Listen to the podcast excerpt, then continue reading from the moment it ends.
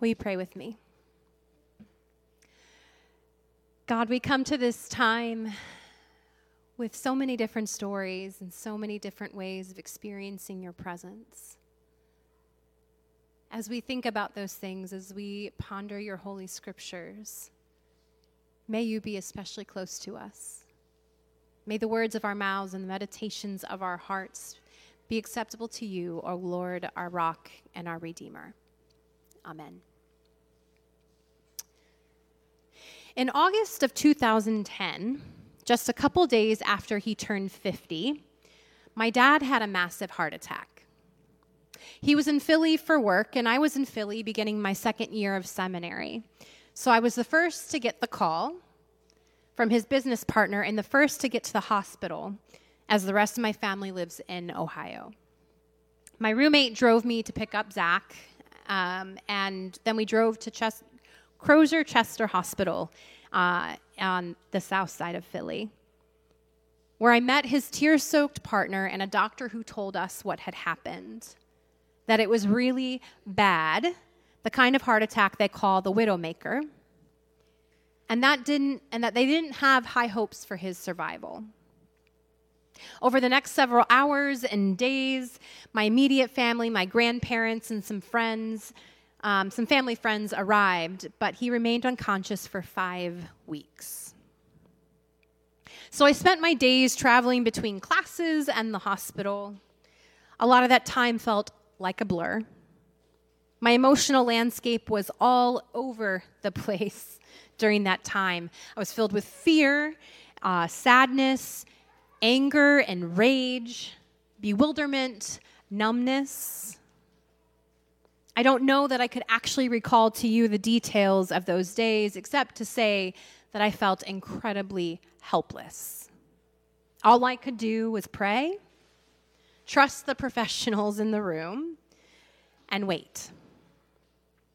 However, I was really surprised that even though I was a student in seminary, studying to become minister of the gospel of Jesus Christ, I could not pray. Nothing verbal or, or, or, coherent, anyway. My quiet prayers during that time were just, ah, blankety blank blank, or help. Help. Which I suppose are probably the most honest prayers I have ever prayed. But talking to God about all of that seemed too overwhelming.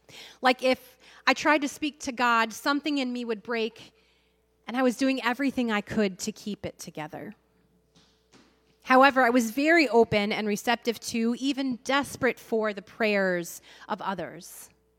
Those of my friends, of Zach, and especially my dad's pastor, who drove all the way to Philly from Ohio to offer us his love and his accompaniment.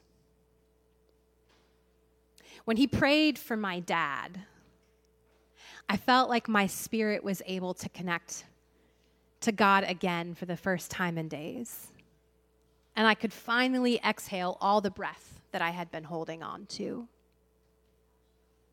My community and my community's, my family's community showed up for us in huge ways pastors, church folk from home, extended family members, people who were praying for us and checking in, sending money for food, or delivering a home cooked meal. Our, my, my small group that I was a part of did like a potluck meal and brought it all to the hospital and sat, sat with me and with Zach one day.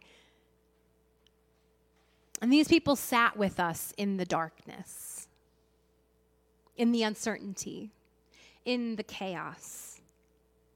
I didn't know how to pray or feel or believe or hope, but those around me did. They did it for me when I couldn't. And they got me through the day, my through to the day that my dad was actually able to return home. And he is still alive, living on collateral veins, but he is still alive and well. I'm forever grateful for the compassion that met me every moment of those awful days. The faith and love of others is what got me through, not necessarily my own. When we meet Jesus in these particular moments of his journey, as found in the Gospel of Matthew, he had just received the terrible news that his cousin John, or as we know him, John the Baptist, had been senselessly murdered by the order of Herod Antipas, ruler of Galilee, on account of his vanity and his pride. And I won't, I'll spare you the details because it's incredibly gruesome and just awful. But it was a display, I'll say that.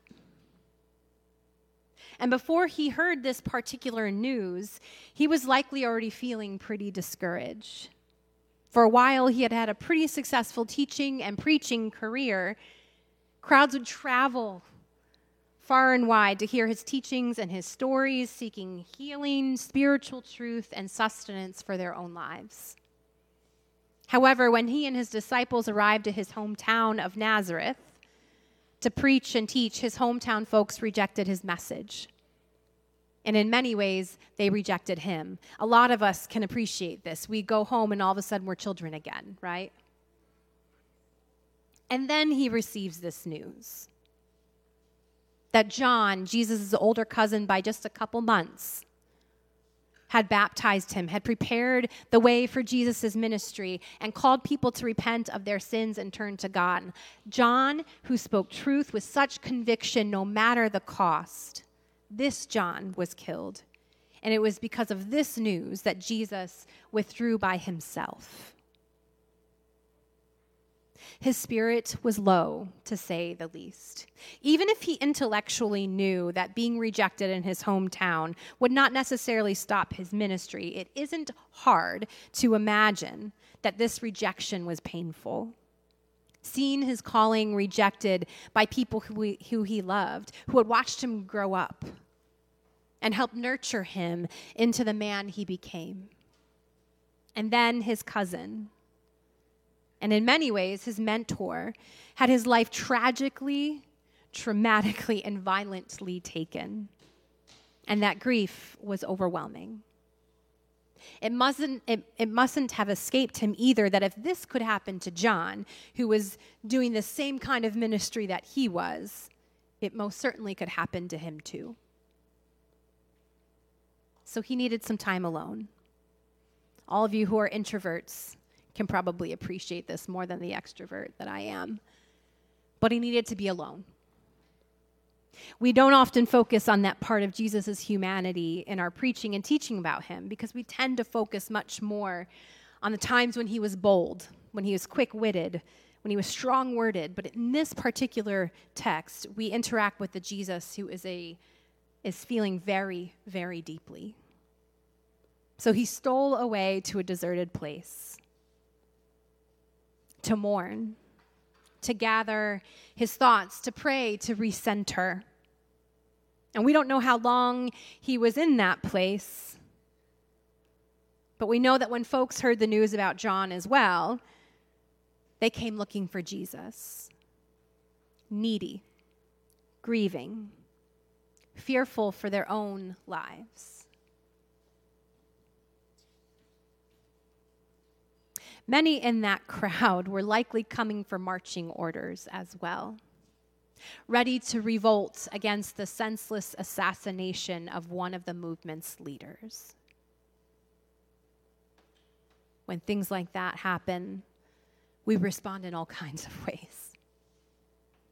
So when Jesus saw the crowd, he didn't turn away, he rather had compassion his own current neediness and emotionally sensitive heart met the neediness and emotionally sensitive hearts of his people with compassion. And that compassion led to action. He went ashore and he began tending to the hurting people who came seeking him. I find it fascinating that in the story, he didn't like come to shore and start like teaching and giving some kind of apologetic for what has happened and how we're going to stay strong. He came and he healed and he touched and he was with. And he did this all day long. So when his disciples saw that it was getting late and that all of these people had to eat, they kind of elbowed him and said, Hey, uh, Jesus, these people got to eat. Maybe you just close in prayer and let them go. But Jesus looked at them and said, No need. Go ahead and feed them. The disciples look at him with bewilderment in their eyes, both at Jesus and at the crowd that was probably more like 15,000 than 5,000 because the 5,000 were just the men. So they're looking at Jesus and at these people with a bag of five loaves of bread and a couple fish.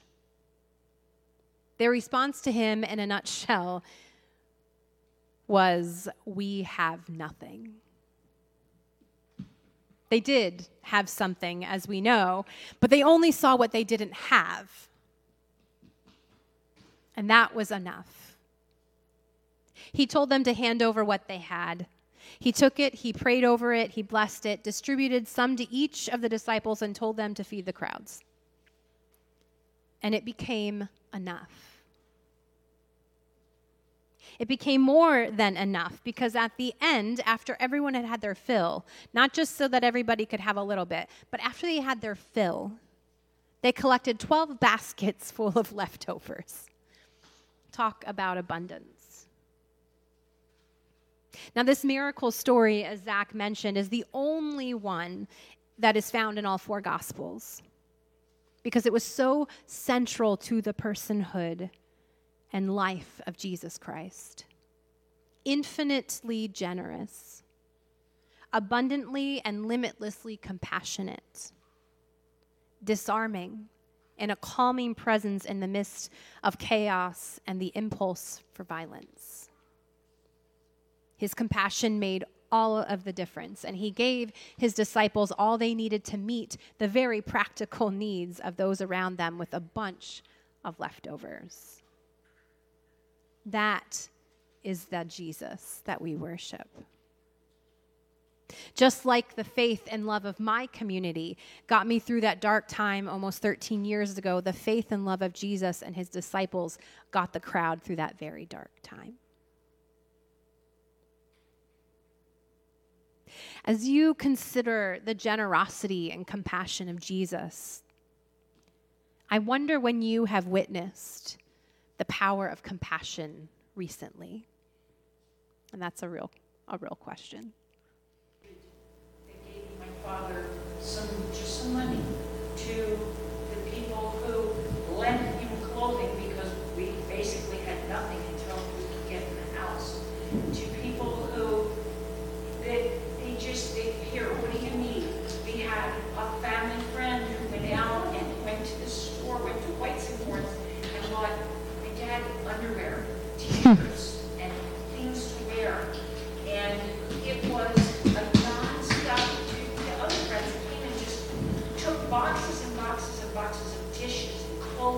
hmm.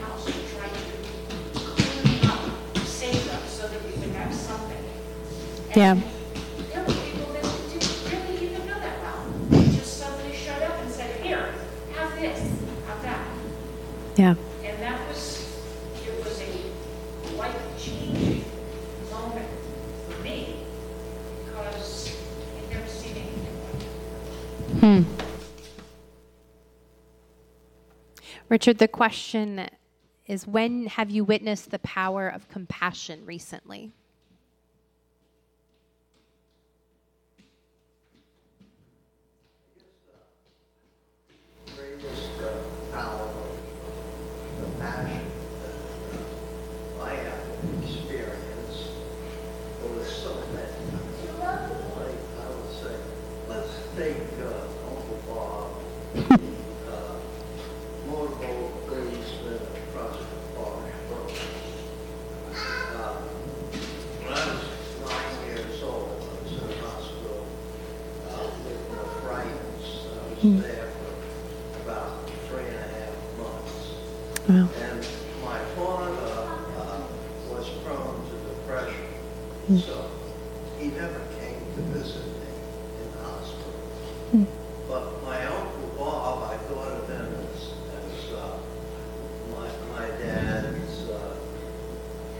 isso.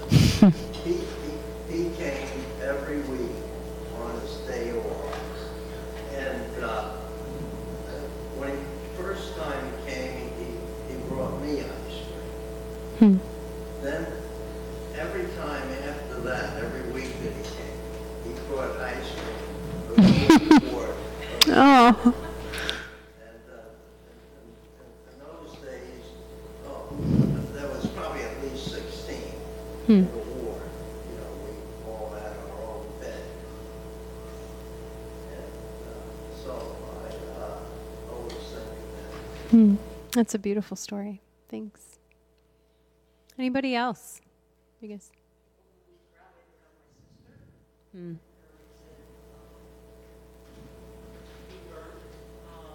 feels offered to drive back to the hospital. Um, And she will tell you that she feels that it was the compassionate prayers who have gotten her. Charlie?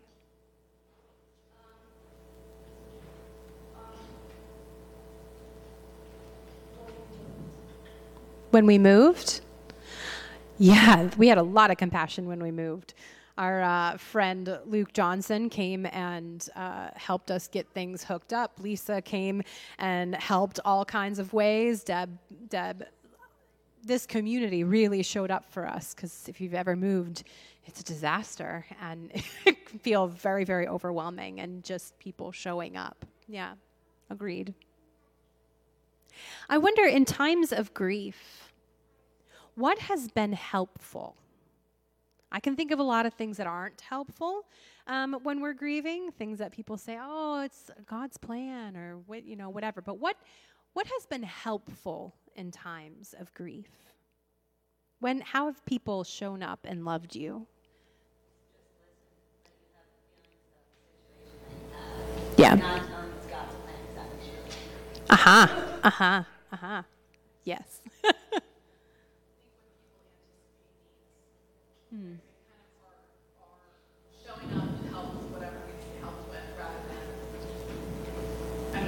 there's a lot of people who willing to help. If you say, "Ah, can you bring me a meal on such and such day? Right. People who are able to like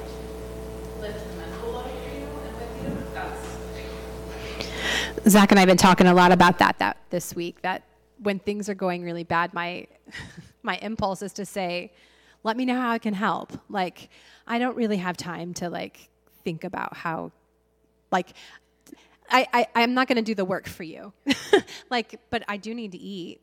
I do need toilet paper. I do need, you know, like my kids are going crazy. Like, how, you know, Yeah, I was with a really wonderful woman the other day who was talking to me about her when she was in the depths of her depression, and there was a friend who, who was well-meaning and kept wanting to help, but instead of like bringing food or bringing whatever, they would just ask a thousand questions about what's the thing, that what's what exactly kind of food do you want? What what's your favorite food? How can I make it? What exact time can I bring it? What like asking a million questions, trying to make it as perfect and wonderful as possible. But when somebody is in that like deepest, darkest part of need, they don't have the mental capacity to make those decisions. Yeah. And she said, all I needed was somebody to throw a lifeline, like throw me a rope. I'm down in the pits. And this person just kept saying, do you want the green rope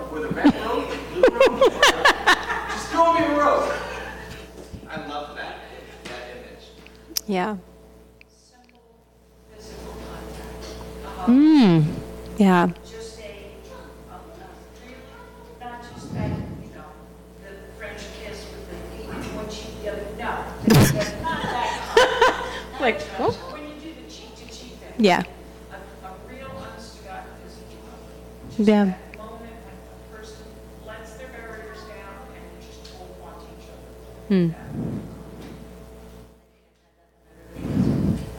Probably. I would add to that too people who know when I when not to touch me. Um, when I'm in pain, because sometimes I really want to be held. Other times I think that if you touch me, I might freak out. Um, so people who who know.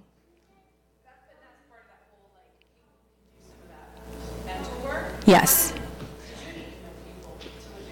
Mm-hmm. Not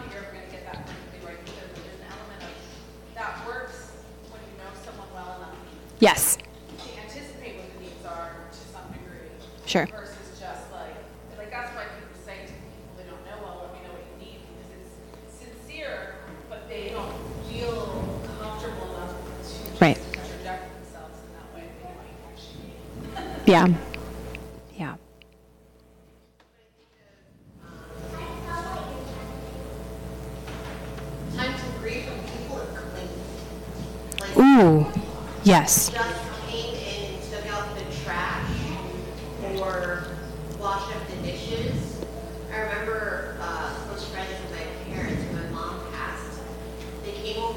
house and in like all of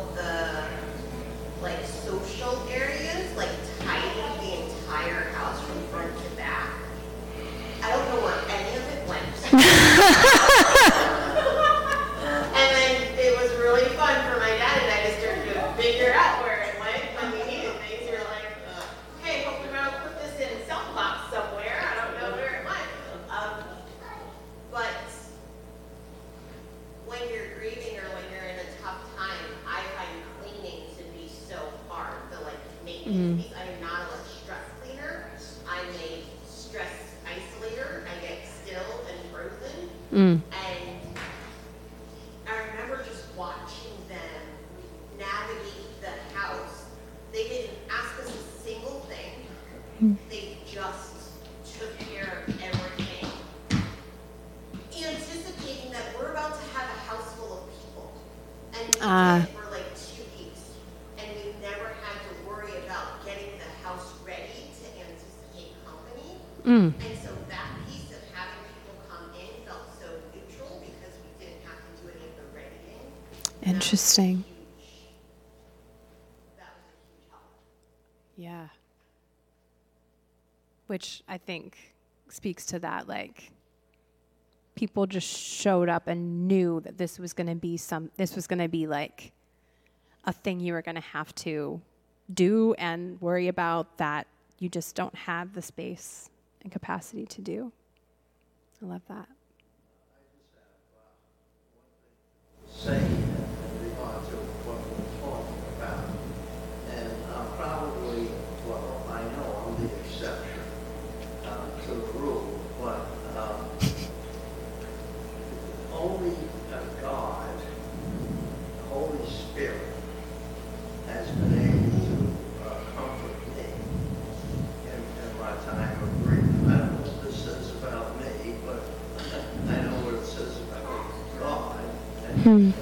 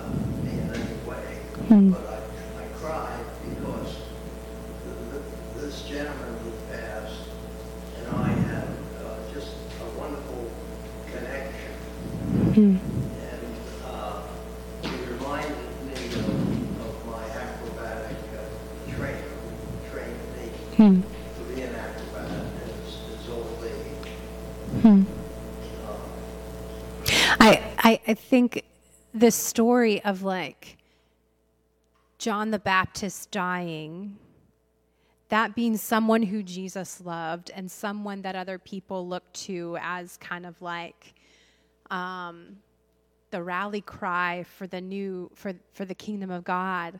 Um, Jesus was grieving, but then like also needed to comfort, and so like this way of being with one another in our brokenness and not needing to be like stronger or or weaker or or anything like that all kind of goes out the window and everybody is kind of on the same level playing field. And so what did Jesus do for a bunch of grieving, angry, sad people? Like he fed them.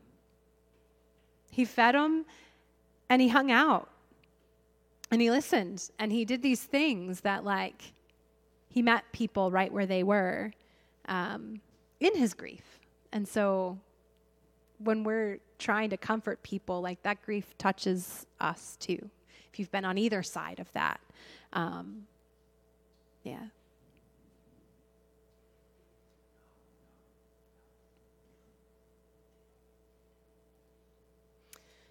In a couple moments, we're going to take communion together. And as we move towards those moments, may this table not only remind you of the Last Supper when he sat around the table the night he was betrayed and blessed and broke bread with them. May it also remind you of the miraculous abundance present when Jesus broke and blessed and distributed the bread and the fish and provided enough in that deserted place in the wilderness to satisfy the hunger of 5,000 and more people. May it remind you of Christ's abundance of love for you this day. May it remind you that God's compassion is still as present and wide and invitational as it ever was. And that God sees you and hears you and is with you, no matter if you can speak what those needs are or not. Let us pray.